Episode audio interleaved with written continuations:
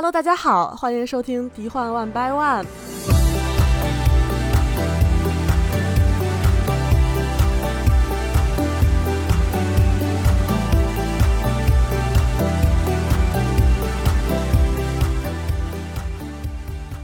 我是主持人树叶，呃，经过短暂的一期缺席，我又回来啦。嗯，今天呢，同时在场的还有大家的老朋友 Teddy，大家好，我是 Teddy，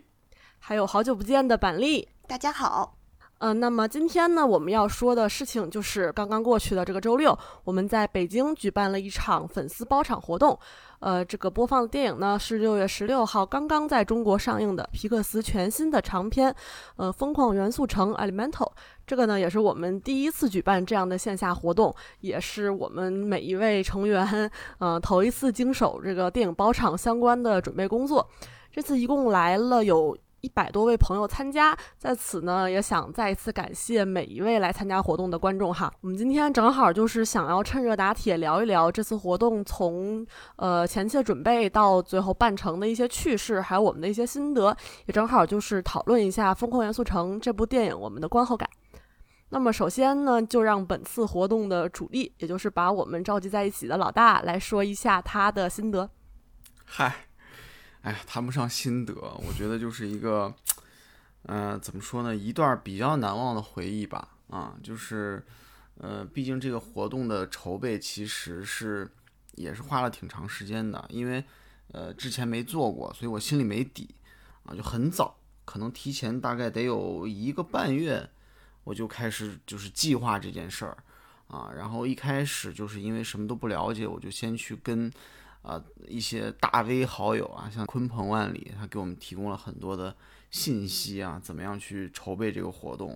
啊？然后我也是根据自己的一些直觉去判断，说这个当中可能会有哪些问题啊需要注意，然后大概列了这么一个呃一个列表啊，需要一一去解决的问题。然后接下来主要面临的问题其实就是要去踩点儿，我们要选影院，对吧？啊，因为这部电影它是没有在没有上映 IMAX 版本的啊，它的最好的版本其实就是杜比影院，所以呃这个范围一下就缩小了啊，就是北京市内的杜比影院厅不那么偏的啊，然后几个影院我基本上都都去看了电影，去体验了这个影院真实的效果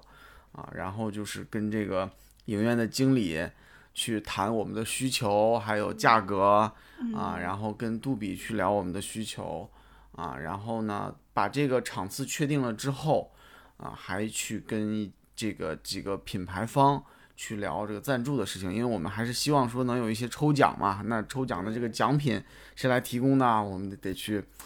对吧？讨一点来啊，所以中间其实过程还是有点曲折的啊，因为毕竟。我平常工作也其实已经很忙了，然后可能就是，呃，有的朋友就是比较熟的朋友知道，我前两周就是身体特别不不好啊，然后差点就是都叫了救护车了，就到这个就到这个程度，你知道吗？然后，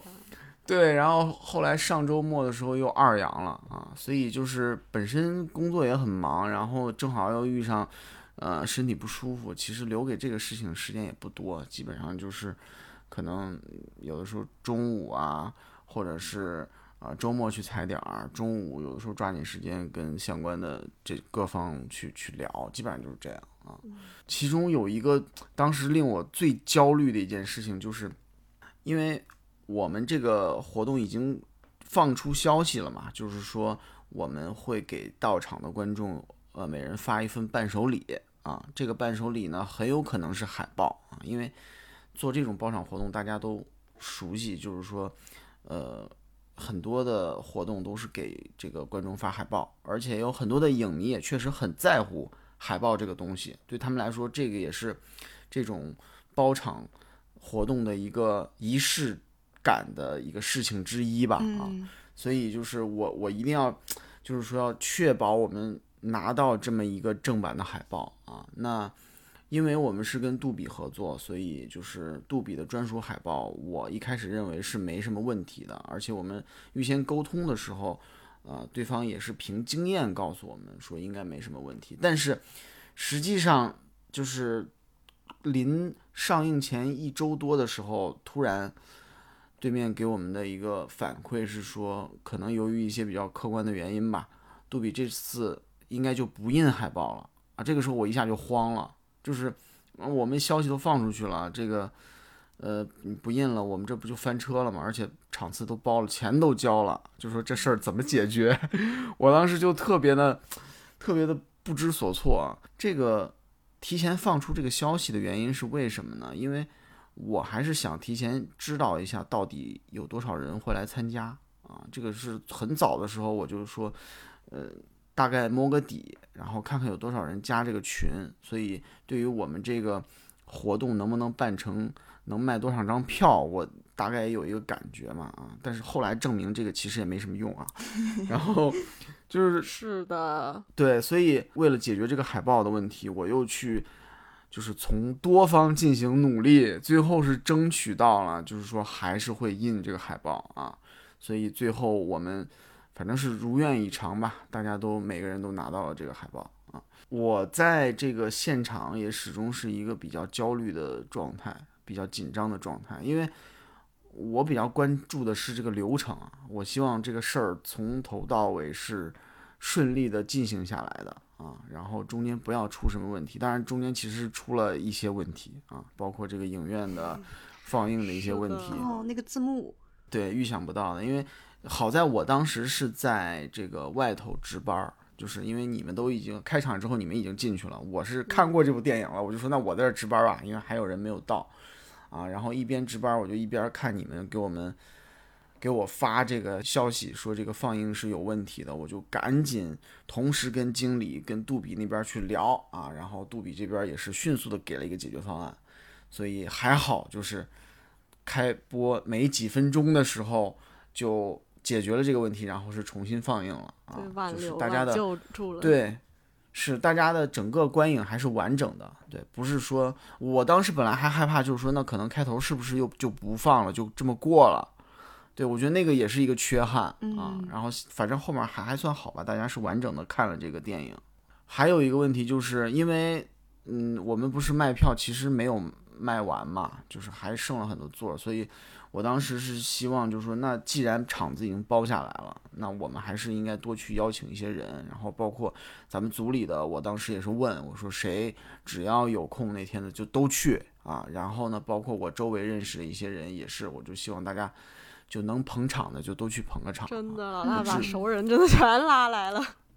是，所以其实到场的有很多我认识的熟人，而且他们是互相不认识的，所以 就是我就是有点招架不住，他们依依次的过来跟我打招呼，然后对于我来说其实是一个压力很大的事情，你知道吗？因为我我其实是有点社恐的，所以就是整个这个过程下来，我其实没有特别的关注到咱们粉丝们的反应啊，也是后来看完之后听咱们自己人就是说。感觉到这个现场的氛围还是很不错的啊！当然，我也注意到了，就是，呃，这个看电影的过程当中，有很多的地方大家就是爆发出了笑声。嗯，这种现象即便是在北京首映场的时候都没有出现过，所以这可能确实是粉丝场的一个独特的氛围吧。就是我知道了这样一个产生了这么一个效果，我其实心里面还是比较欣慰的。然后有一些比较印象深刻的事情，一个是就是你当你看那个粉丝签到开始的时候，大家真的排起队来的时候，还有后面就是我回来翻看那个雨晴帮我们拍的照片，就是很多的粉丝拿着手里的电影票、海报去拍照，包括在我们的易拉宝面前去拍照，就你你才真正意识到说。哇，真的有粉丝来参加我们的活动啊！啊，而且他们认为这个事情是一件值得记录的事情，这个我的感觉就非常好。然后还有就是，咱们不是有映后活动嘛？然后映后活动第一部分是那个答题啊，那一块也是就是考验这个来的观众是不是真粉丝的一个环节啊。因为我当时出题就是备选的。几道题，三道题，当时书院还跟我说，这题太难了，都不知道有有几个人会，嗯，真的，你们知道他当时出的什么题？就是他那个不是一共三道题吗？嗯那个我就改了一道。第二道题本身问的是《疯狂元素城》是皮克斯的第几部动画长片儿？我说这谁记得呀？这这怎么可能会？就这数，就除非你专门去查，除非你百度专门去搜，不然就是不会有人就是刚好刚好知道这个东西。我就说，就是为了避免咱一个人都不举手，给我造成尴尬的场面，咱还是换了吧。然后我们就把那个题换成了那个电影里面那个呃艳色反应的那个题，就大家还回答的比较积极。就幸好幸好三道题都就就是虽然就是人举手人是递减的嘛，因为难度是递增的。但还好都有人举手，而且都有人答出来，还都答对了。我真的哦，我真好欣慰。嗯，是因为为什么我一开始想到那个题呢？是因为首映场的时候，当时现场在连线那个上海场的那王源嗯啊，然后王源当时就是他选那个幸运观众，选我们这边的幸运观众，他就说我选二排七号，原因是这是皮克斯的第二十七部动画电影，我就把这数记住了。但是我后来回想一下，确实这个确实可能很多人应该是答不上来的啊，嗯因为它也不是什么整数，对吧？对，啊，但是我们其他的两道题，一个是那个就是电影里面小燕踩着矿石然后会变色这个现象。在现实当中是存在的，它叫什么名字啊？艳色反应这是一个，然后还有一个就是迪士尼是哪一年收购了皮克斯啊？反正就是真正的，确实是有真正的粉丝然后再举手的。然后最后这道题，好像确实举手的人是最少的，是吧？好像只有几个人举手难度。越来越难嘛。嗯，那个咱们第二道题是那个恐龙当家第二道题，就是那个导演上一部片子是什么？对对对，那个答题的是一个大佬啊，就是我当时一看那个人，我就觉得，哎，这这人看起来不一般，你知道吧？是，然后后来他答对了之后，把咱们那个奖品是设定集嘛，电影的设定集，就直接给了后面的观众。他说他已经有三本了，对。他答题纯属是来炫一下，就是告诉大家，哎，这题我会，但是这奖品我不在乎。他是真正的就是皮克斯的那个死忠粉。嗯，后来在大群里面，我看就是还有人发，就是之前，呃，有有其他的公众号好像对他的一个采访，包括他自己也发了一些他的那个收藏的那些照片，他是绝对的那种死忠粉，有很多很多的周边玩具、手办之类的，嗯确实是非常非常钦佩。就是我们的场次能够有这样的大佬前来参加，我也是觉得荣幸，我们的荣幸粉。丝群体也是卧虎藏龙嘛。是是是，所以你们的感觉怎么样？我我因为我是主持人嘛，我实际上就是我我很紧张啊，就像老大刚才说他是社恐，我也是社恐啊。就你们别看我平时就是一直主持着播客嘛，然后平时大家聊天我也特别能说，就嘴上就一直叭叭叭就根本就不停。但其实我我特别我特别内向，我而且我很不敢在公共场合，尤其是人很多的场合发言。对我是一个我是一个 INFP，就是刻板印象上面最就是最内向的那种，就是胆儿特别小。而且我小从小上课就是都不敢发言，然后如果就是老师非得要点我的话，我发言声音都特别小，我就很不可思议啊！我居然现在在当当这种活动的主持。当然，我也是因为自己非常迫切的想要改善这个不敢说话的这个问题，因为我觉得这样一直这样也不是个事儿嘛，就你总得有总得有这种场合，所以我会故意就是找这种机会来锻炼。也谢谢老大啊，信任我，把这个机会给我。不是我，因为咱们的事儿啊，就是你不管是播客还是说线下主持，我肯定第一个想到的就是你，因为你跟我说你是一个社恐，我其实还有点儿就是惊讶，你知道吧？我就是真的是，因为咱们咱们俩其实你看之前嗯也经常见，就是我不知道你你有没有感觉到我是一个明很明显的社恐，明显是对吧你很明显是一个非常腼腆的人。是，但是我在跟你交流的时候，我觉得你就特别 大方。哦，因为我很怕出现，我特别害怕出现两个人都尴尬没有话说的那种沉默场合，所以我会疯狂的找话说。就是别人那个内向的时候，我就会超级外向；但如果别人外向，我就会不说话。对我，因为我特别害怕就是沉默。对我这次在活动现场，我觉得我也是这么一个情况。呃，就是大家纷纷过来跟我打招呼的时候，然后包括这个活动可能需要去协调一些事情的时候，没有办法，你就必须要鼓鼓起这个勇气来上，戴上外向人的面具。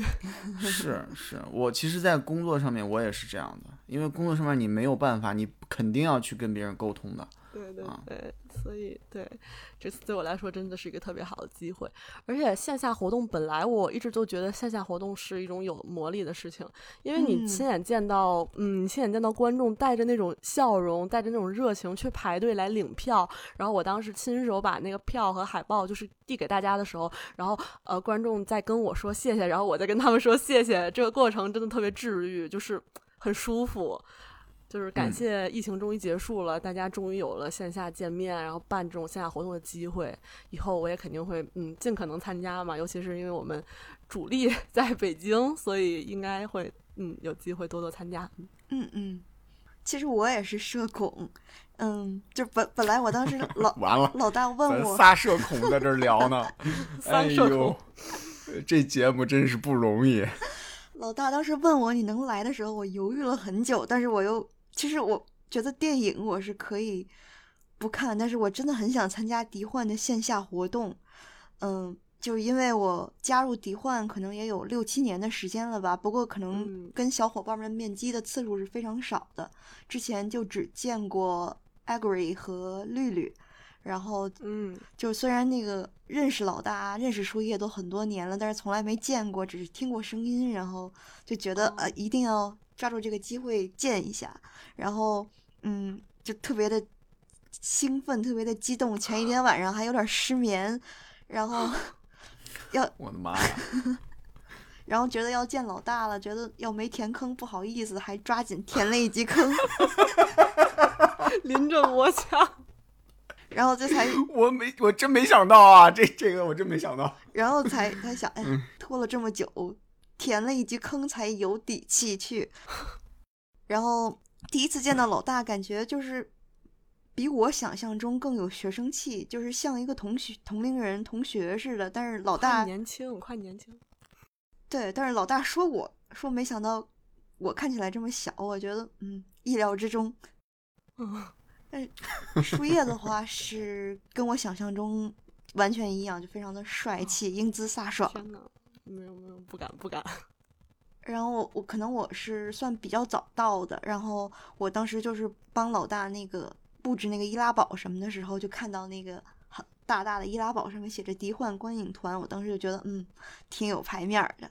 然后嗯嗯、就是看到那个易拉宝啊，还有看到那个标牌啊，然后看到有个签到桌呀、什么的，都觉得嗯其实自己一直以来那种默默的付出啊什么的，还都是挺值得的。然后就听到那些来签到的朋友们亲口说出“迪幻”两个字，也让我感觉特别温暖，特别的感动。是的，是的，我觉得真的，我们参加的人都非常感谢老大组织了这次活动，而且就是大家哎，别，感谢我，感谢你们，哎感谢你们。没有了，我真的，我回来之后，就是心里面就是纯感谢，就是因为我本来是有一些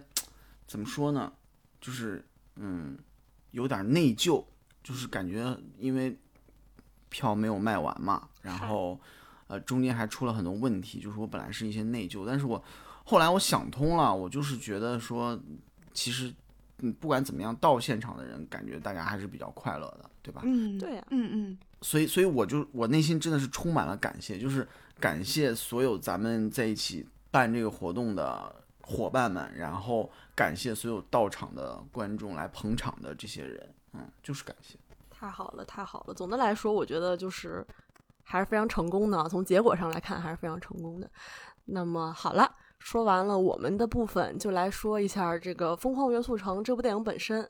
还是像以前我们做影评一样，我们会分开分别说自己喜欢的方面和不喜欢的方面。我们影评就是大家也知道，一直都不会就是一直一味猛夸啊，我们有不好就说不好，对吧？毕竟就是再厉害的公司和导演，也不可能一直只拍神片儿，就是总会各种各样的对情况都会发生，所以我们也会把我们是专业理性的迪士尼粉丝，对我们绝对不会就是无脑夸，对吧？嗯，那就来板栗，你先说。好，那我先来说我喜欢的方面吧。嗯，这部片子里我最喜欢的方面就是元素们如何在他们的生活中灵活运用各种物理和化学的现象。嗯，比如说刚刚问答环节中提到的那个焰色反应啊，然后还有比如说那个男主角阿波把他的水做的那个身体作为那个凸透镜来放大呀，然后来聚光对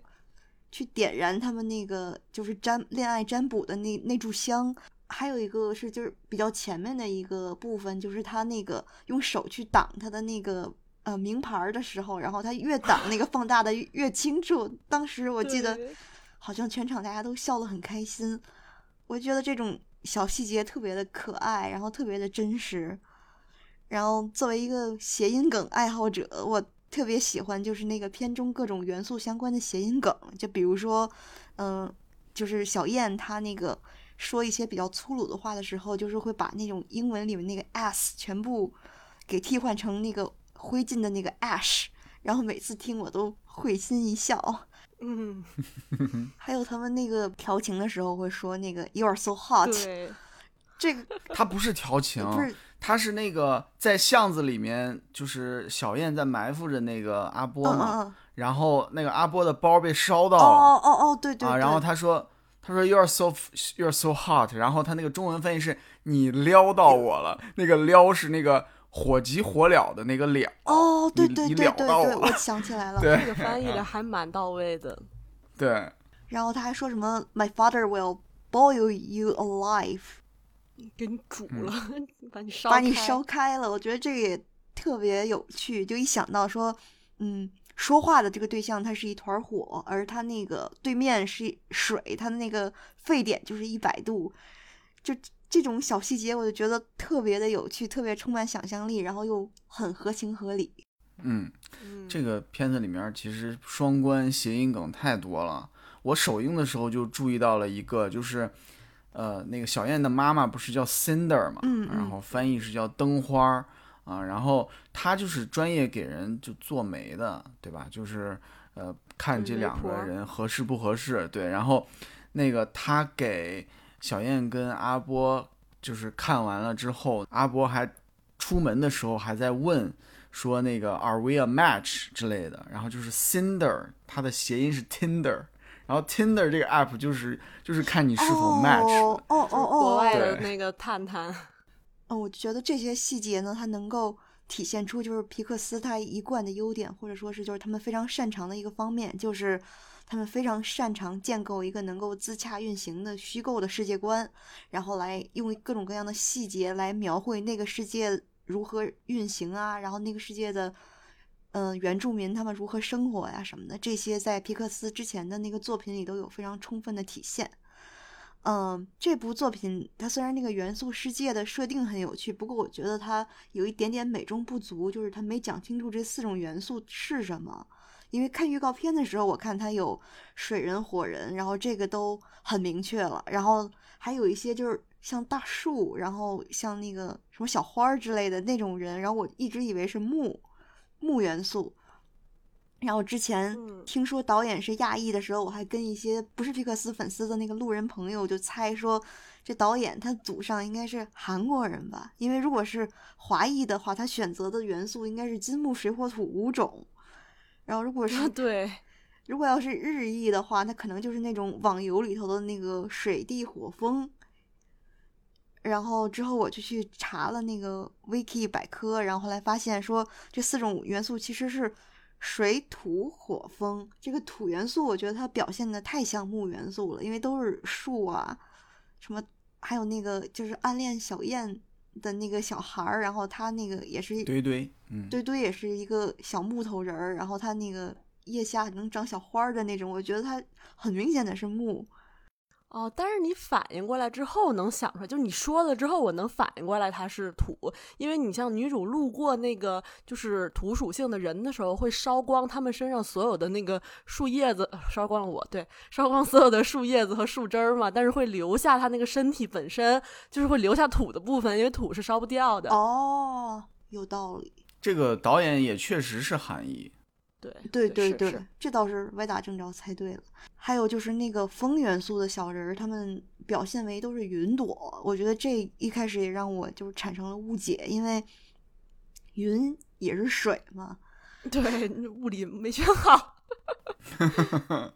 对，而且我觉得这个元素的体现也顺便就是显摆了一下他们新的这个材质引擎，因为其实大家可能也知道，每一部皮克斯的新片儿都是带着目的，都是为了显摆他们某一个新的材质的研究。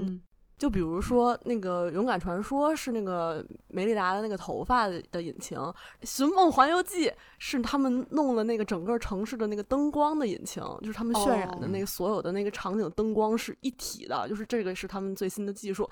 然后啊这一步就是他们做的这个材质引擎，就是每一个元素的实体表现，包括他们就是被赋予了人格之后的这个卡通化，做的非常的生动，非常的真实。尤其是女主的那个火焰，我觉得下了特别大的功夫。嗯，就因为它的那个火焰的颜色啊、形态，甚至那个透明度，都是随着他的情绪和他的那个心里所想的事情在时刻变化的。就他生气的时候会变成紫色，然后就是害羞的时候会就越来越透明，特别逗。我觉得这个角色一下子就变得活灵活现了很多。嗯嗯，确实。然后，嗯，除了就是这一点之外，我觉得这个片子它就是它的主题吧，就是嗯，火元素人他是移民嘛，然后他是移居到元素城的，然后对，嗯，就是作为有海外生活、海外留学经历的人，我觉得片中有很多地方都特别让我有共鸣。就比如说那个片头小燕她的那个父母，他们就是介绍自己的那个火，用那个火人的那个母语去介绍自己的名字的时候，就就发出很怪很怪的那种声音，然后那个海关的工作人员就给他们各起了一个名字，然后这个 对，我觉得是特别有共鸣的，因为我的名字就有很多，对于很多那个英语母语者来说，都就发音特别难模仿，在生活中就总会有，哦我的也是。嗯，那生活中就会经常造成各种不便，就比如说买咖啡的时候，那个就他们不知道你的名字怎么发音，然后所以我就知道是那个，如果要是咖啡做好了，看到那个工作人员抬起头来一脸疑惑，我就知道是我的做好了。对对对，嗯我也我真的一样，因为我也咱俩都是在国外生活过嘛，就我当时也是立刻就联想到他是一个二代移民，就是我最共鸣的那个地方，就是女主角她去那个呃男主角去阿波家里做客嘛，嗯然后被那个阿波家长说，哇塞，你说话怎么一点口音都没有啊？我真的，我亲身遇到过一模一样的事情，而且不止一次。我所以我当时看到那段时候特别哭笑不得，因为我真的听到别人跟我说一模一样的话，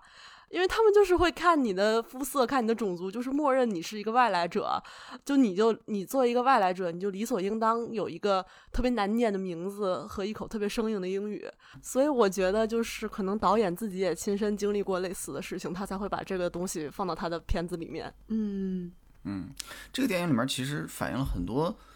现实中，尤其比如说像美国这样的移民社会当中会存在的问题，还有现象啊。比如说，我记着很印象深刻的一个点就是，呃，小燕在抱怨说元素城不是为呃火族人设计的啊，你包括他那个呃他们那个轻轨对吧？它是嗯在水上漂的。啊，然后每次这个车过去的时候，都会把那个水溅下来，他们都必须得随身带一把伞，这样出去嗯啊。然后还有一些，比如说像那个呃小燕跟这个云姐的交锋，他们之间会互相称呼对方这个族群的一个所谓的蔑称，或者说一个别称吧。啊，但是呃，当时是呃，他管那个云姐他们是叫什么什么大个泡泡 Cloud Puff，，cloud cloud Puff 是吧？还是 fluffy puff fluffy puff？呃我忘了，想不起来了。对，然后那个呃，云姐管他这样的火火族人叫 fireball，对吧？哦，但是他们其实就是互相这么去去称呼对方的时候，他们就感觉到了被冒犯，但是他们会自称这样的名字，他们是 OK 的，这也是现实中的一种现象啊。就 N word，别人不可以说，但是他们自己可以说。对对对，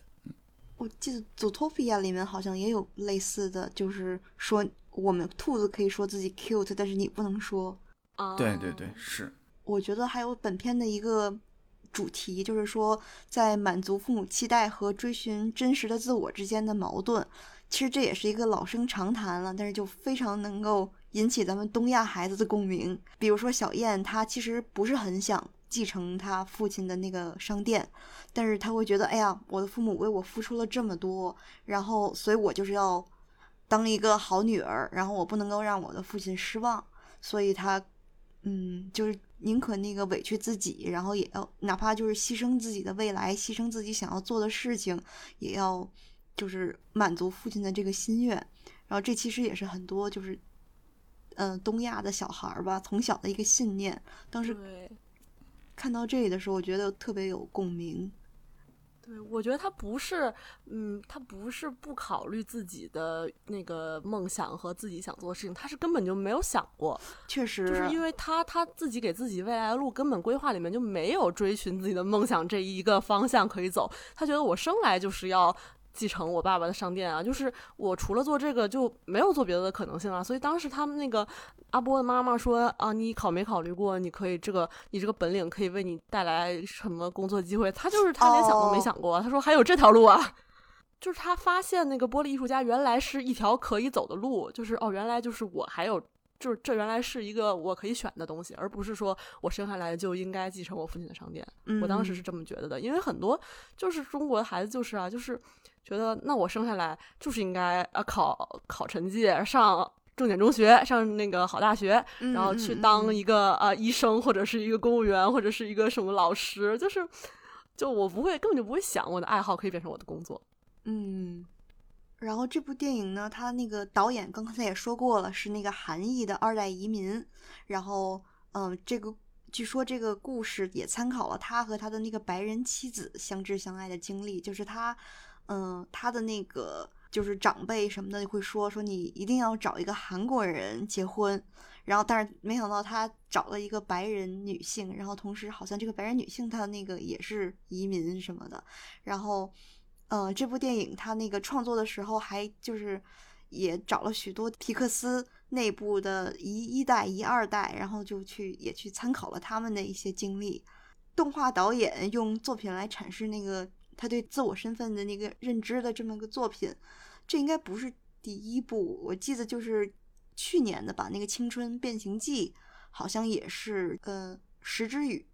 他好像也是二代移民是吧？讲的就是他自己二代移民，是对对对。嗯、不过移民身份在《青春变形变形记》里好像是一个，我觉得更多的是一个文化背景，而不是一个主要矛盾。因为《青春变形记》讲的还是一个成长、一个青春以及什么跟母亲和解什么的，就可能不是一个主要的矛盾。嗯、我觉得这些可能就是这部片子里我比较喜欢且有感触的一些方面。那说完了比较好的点，我们也想说一说，就是发现的很多问题。嗯，我先来说吧，嗯、就是刚才也正好聊到了这个故事的一些主题，对吧？其实也能看出来，这个故事里面涉及到了很多个主题。嗯嗯啊，移民的问题、种族的问题。这个家庭里面，这个父母跟孩子的关系，父母对孩子期待的问题，然后还有就是两个人的爱情，男女主爱情这么一个主题，所以主题很多，但是很显然，他不可能在一百分钟的一个动画电影里面把每一个问题都讲得很深入啊。最后我们能看出来，最大的主题是爱情，对吧？就是爱情其实是最终超越了一切嘛。啊，但是这个爱情故事，你说它有多大的这个意思呢？好像也没有 啊，它也没有讲出这个爱情里面就是有有有多少的这个这个魅力吧？我觉得他们好像魅力不足啊。嗯，我觉得好像是不是因为这两个角色在这段关系里面还是不太平衡啊？他们就是各自发挥的空间是不一样的。你比如说。这个男主阿波，他在这段关系里面，我没有看出他有什么明显的成长，你不觉得吗？嗯、就是他自作为一个水元素，他自己就带了一些水元素所与生俱来的一些特质，对吧？比较比较感性，比较温柔啊，然后他利用这些。特点去感染了小燕，让小燕喜欢上上了他，然后小燕就光一个人自己成长了，对吧？就是如果你只有一方在成长，另一方其实没有什么变化的话，我觉得这样的爱情它它不迷人呀，对不对？是。对，Exactly，这也是我看完出来之后，我跟你们吐槽最多的一个点，就是这个男主角他到底干啥了？就他他的存在到底有什么作用？就是有他没他有什么区别？就有没有一种可能，就是女主角就是跟他就是雏鸟情节，他就是一直生活在只有火族人聚集的这个他们的那个小街区里面，他日常接触到的人只有他家里的人和来商店的他的同种族的人，就这个阿波是他遇到的第一个。成跟他同龄的其他种族的异性，他觉得很新奇，他就以为自己爱上了他，就像那个《风中奇缘》里面，呃，保加康帝和那个 John Smith，只是因为这个白人男性是保加康帝见到的第一个跟自己长得不一样的人，他就觉得很新奇，而且他又没有谈过恋爱，他就觉得。这是爱情，但是这这就虽然我很喜欢《风中奇缘》啦，但是你再倒回去看，它真的很多问题，就这真的不一定是爱情。就《冰雪奇缘》都给你讲的明明白白的了，别跟刚刚认识的外面来的男的谈恋爱呀。就我看那个《祖托皮亚》的时候，我也当时就是觉得他处理的很好的一点，就是男女主角一直在一个 friend zone 的一个关系，就是他们是搭档，是很好的朋友，但是他们没有很明确的爱情的倾向。对吧？嗯，但是这部这部刚开始的时候，看到他们两个就是擦出火花，我就想别谈恋爱，别谈恋爱，千万别谈恋爱，千万别谈恋爱。然后走他们两个哇在一起的时候，我就想完了。对，关键是就是你刚刚聊到那个《疯狂动物城》里面这两个角色，虽然它里面没有明确说这两个人有产生了爱情，但是你能够看出这两个角色在共同的冒险当中，两个人都成长了，两个人都有变化，这个也是。就是说，你处理两个主角关系里面，我觉得非常重要的一个一点啊，不管他是不是爱情，我觉得都应该有这样的一个人物的弧线啊。把空白留给观众嘛，你像那个糊涂，观众都很磕呀，就没有明说，但是大家都会磕呀。那这对就是你把那个留白的那个空间都给大家说完了，那你让大家磕什么呢？这部他他倒是很难留白，因为他。最终要突出的是水火易相融嘛？那就是怎么相融，你就是得，就是得近距离、零距离，对吧？没办法。嗨，不吐槽这个。嗯，我觉得另外还有一个很大的问题，就是刚才提到它触及了很多的主题，而且这些主题其实很现实，对吧？现实的问题、移民的问题、种族的问题，对吧？种族之间融合的问题，然后包括家庭代际的这个关系的问题。这些问题其实都很复杂，你每拿出一个问题来说，它里面都有非常多的层次可以去讨论。但是，这个所有的问题在这个故事里面都被简化了。嗯啊，你别说一个问题了，你三个问题拿到一块来讲，你说你能讲出什么层次来？你讲不出来。这个元素城的设设定本身是充满想象的，但是里面角色面临的这些问题都是这样很现实的问题。你比如说。元素城里面一开始亮相的时候，你见不到一个火族人，对吧？那就说明这个是一个是一个根深蒂固的问题，就是这个社会其实并没有接纳这些少数的族群。嗯啊，结果经过了男女主这样一个西区故事式的这样一种相遇，就把这个问题给解决了吗？就是各个种族之间就就大融合了，就。不不太现实，就是你给了一个很现实的设定，然后最后你这个现实的问题没有得到一个呃符合逻辑的一个解决解决吧，啊，这个就让人就有点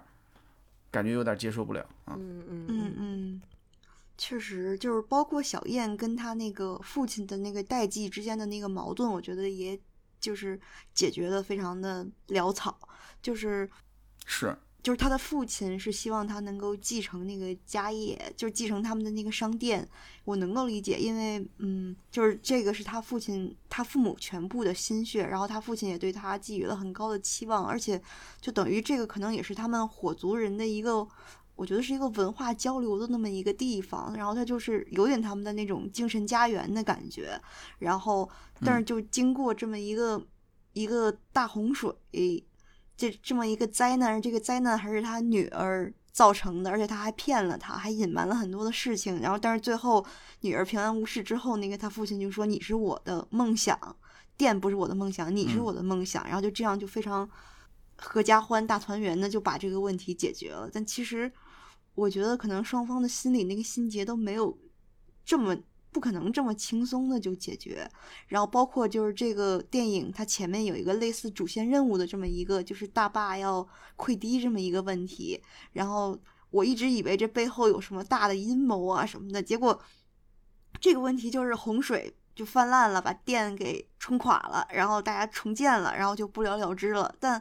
那小燕跟那个阿波他们去去闯荡了，那下次再溃堤怎么办呢？是这个问题最后没没交代是吧？没交代，我也最后也没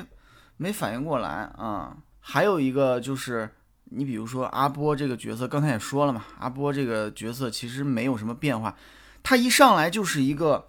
城市中产家庭的一个孩子的形象，对，说白了是个富二代啊，家庭条件也不错。他去告诉小燕说：“你要遵从你的内心，你不想继承你家的店，你想去做有创意的事情。”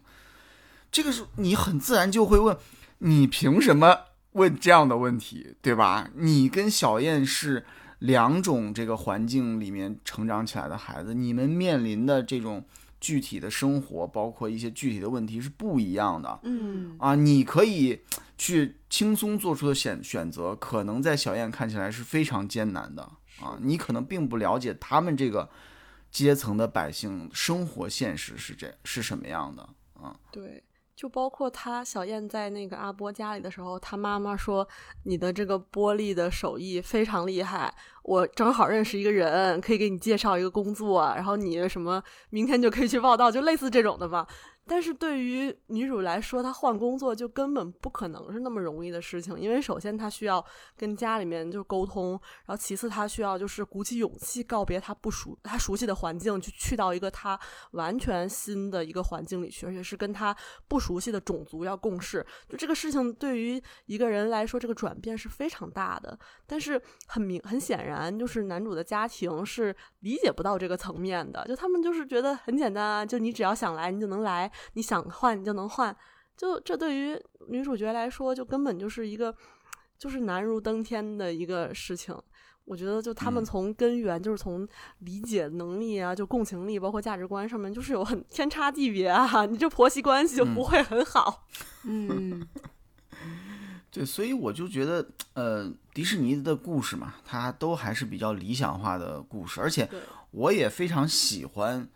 迪士尼作品的这么一个特质啊，我也是很很喜欢那些理想化的故事。我喜欢理想的世界，因为它给我们呈现了一种不同的可能性嘛，就是跟现实是不一样的一个非常美好的一个状态。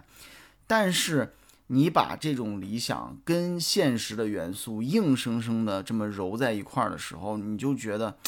还是比较难接受。嗯，是的，是。我觉得皮克斯，你回望一下皮克斯那些最好的电影啊。呃，我个人觉得它有两大特点，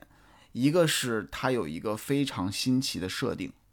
然后在这个新奇的设定之下，它就对一个主题进行深挖。嗯，是你回想一下，你之前我们说比较好的皮克斯的作品，你像《飞屋环游记》啊，啊，《头脑特工队》啊，《心灵奇旅》啊，包括《寻梦环游记》，其实我觉得都符合我刚才说的这么一个特点。确实。就我对《头脑特工队》的印象特别深，因为那个它是涉及那种就是心理嘛，然后还有一些人，就我觉得情绪它是它是到底是怎么个原理，他们真是诠释的太巧妙了。就包括嗯，就是比如说你压抑你的情绪，然后之后就会可能会造成一种像类似抑郁的状态呀。还有就是比如说那个头脑中的一些核心记忆都是怎么储存的呀？我觉得就太奇妙了。还有。嗯，比如说像呃《寻梦环游记》，它是就是那个人去世之后的世界，然后那个《心灵奇旅》是应该是人出生之前的那种世界。我觉得这两个可也可以作为一个就是对比那样子看，就是都是设计的就特别的能够自洽，特别能够自圆其说，每一块都特别的合理，就让人觉得哎呀，如果有这么一个世界，它一定就是那样运行的这种感觉。是的，是的，是的，是的。我非常同意，我觉得就是你之前说的这几部，它都是造了一个比较架空的设定，但是这一部嗯就是它虽然它表面上造了一个比较架空的设定，但是它根源就是还是现实社会，所以就是这个现实，这结合稍微有一点儿不太的巧妙，所以才会让我们有这种就是割裂感。我觉得是这样的。嗯然后我再说一下我的感受吧。就我当时看的时候，我这个就是包场是我第一遍看啊，我当时坐在第一排，就是沉浸式观影体验，可以说就是一点都没有。我看的所有画面，就是我那脖子就是抬头九十度都是梯形的，但是我还是一边看一边在下面，我就疯狂的做笔记，因为我特别特别怕我记性不好，我就有想想说的东西，我怕我到家就给忘了。然后我记得最多的地方，就是也就是我最想那个深挖的部分，就是他想用异种族的恋爱啊，去影射一些嗯非大众的择偶取向，就可以咱们包括就是说异种族恋啊，然后呃就是。嗯非就是非二元性别啊、非异性嗯恋啊这些，就你们可以说我想太多，或者说是不要在这种作品里面寻找这么现实的话题，但是我我就是比较喜欢探讨这种方面了，就是那我宁愿是我想太多。就我当时看到那个他们说啊，水和火不可能相容，我们永远不可能在一起的时候，我第一个想到的就是之前我做那个宇宙小子里面，就红宝石和蓝宝石他们第一次融合成石榴的时候，就是给没有看过宇宙小子的人说一下，大概就是在这个世界观里面，就他们都是宝石人嘛，就只有嗯相同颜色的宝石才能融合，就不同的宝石就是被他们视作禁忌的、邪恶的，而且没有人敢尝试。所以，当就是其他的那些宝石人看到红宝石和蓝宝石第一次融合在一起的时候，他们当时反应就是围观群众的反应就是闻所未闻、难以置信、恶心至极。那么在这部片子里面，就是当时那个小燕的家人和她的族人，就是知道她和一个水族的男人相爱之后，也是一样的反应。都很明显，我觉得就是在现实社会中，我们对待这个少数性取向的态度，就我我觉得我之前看到一个就是国内同样做过讽刺这个现象的，就是有一个说唱歌手叫 Spillant，他唱过一首歌叫做呃父亲不让我出门。然后我不知道你们听没听过啊，就不知道你们听不听说唱，反正就是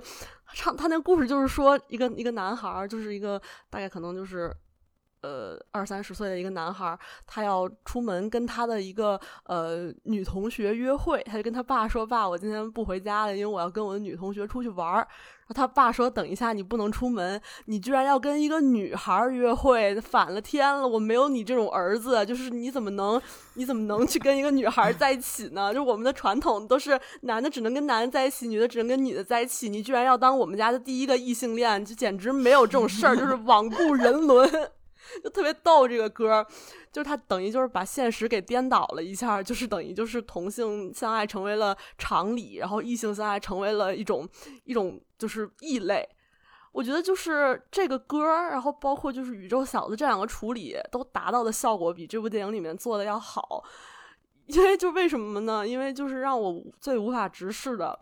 前面其实都还好啦，最无法直视的是影片最后，就当男女主在一起之后，大家就是仿佛突然受到了点化，突然受到了启发，就全都变成了跨种族恋爱，大家全都就是开始就是啊，云族的人牵着就是土族的人的手，然后大家开始就是打波，然后就开始互相跨种族，开始拥抱，开始跳舞。就搁到现实中是什么现象呢？就是好比你身边有一对 gay，然后他们突然有一天出柜了，然后就是这对 gay 的身边的所有的朋友，就他们的七大姑八大姨，就是人到中年，就突然就是老树开花，突然被点化，就全都变成了同性恋。就这种感觉，我当时看就真的就看到我就是扶着眼睛，我就说就是不要这样啊，就搞什么啊，好怪。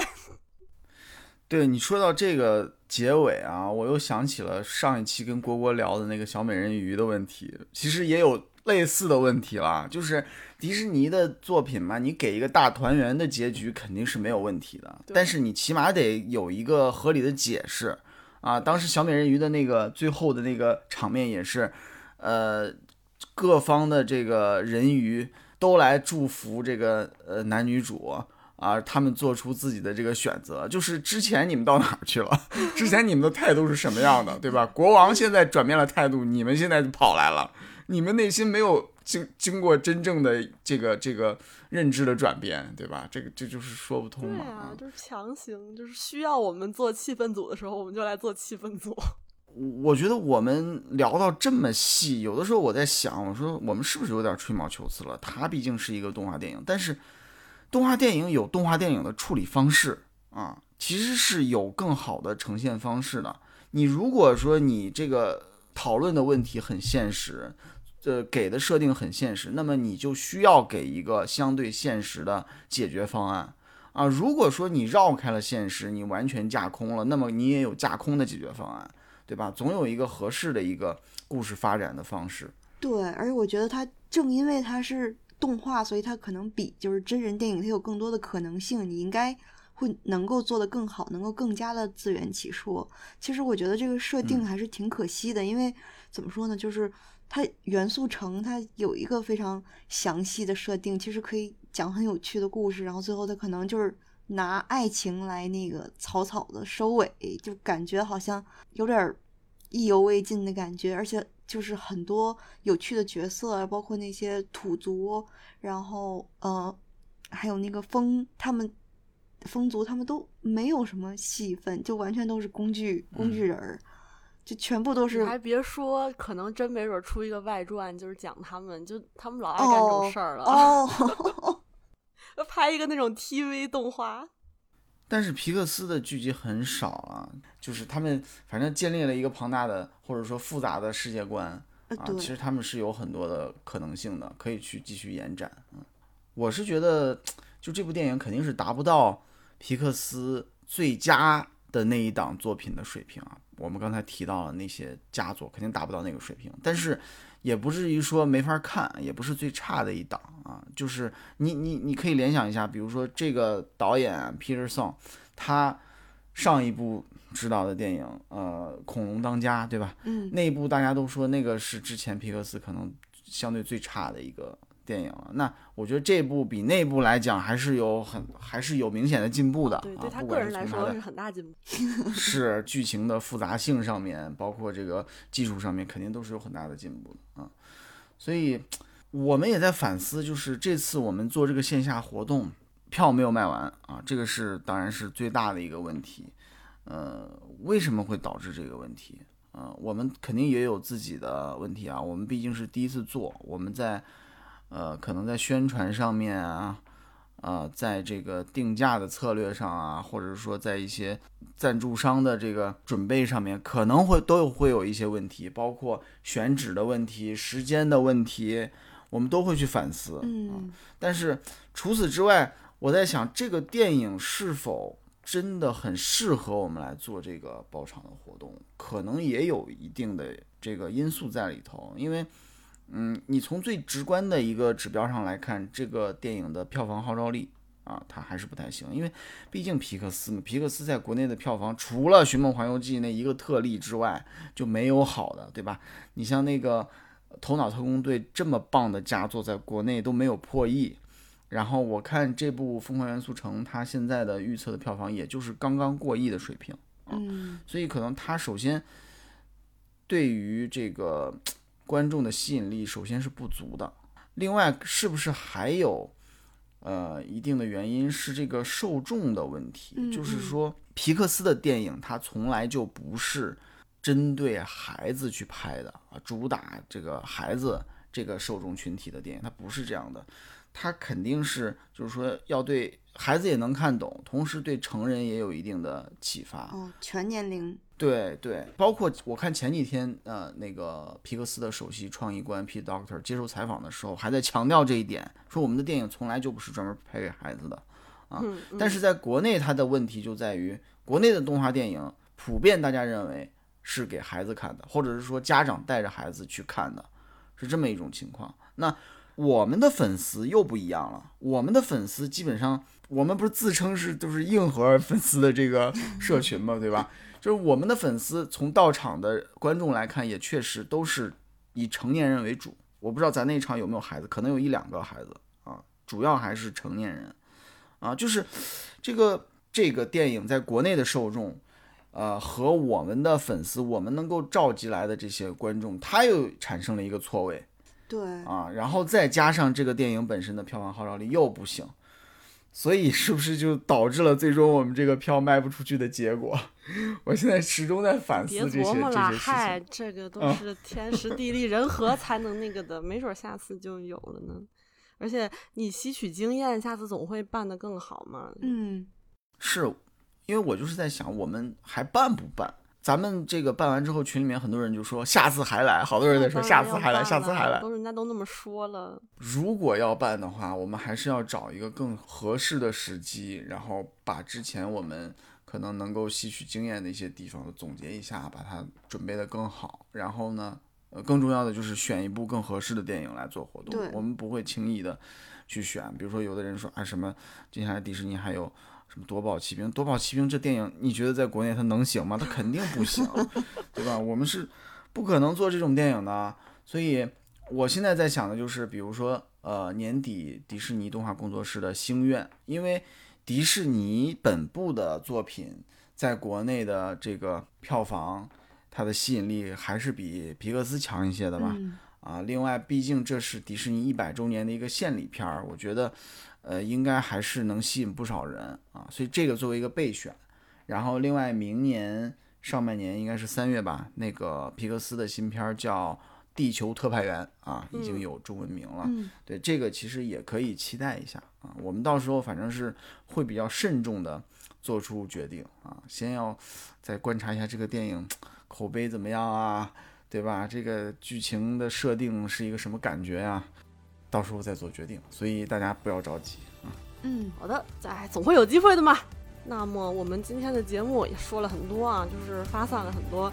嗯、不过还是要和大家说再见啦，感谢大家的收听，我们下次再见，拜拜。拜拜拜。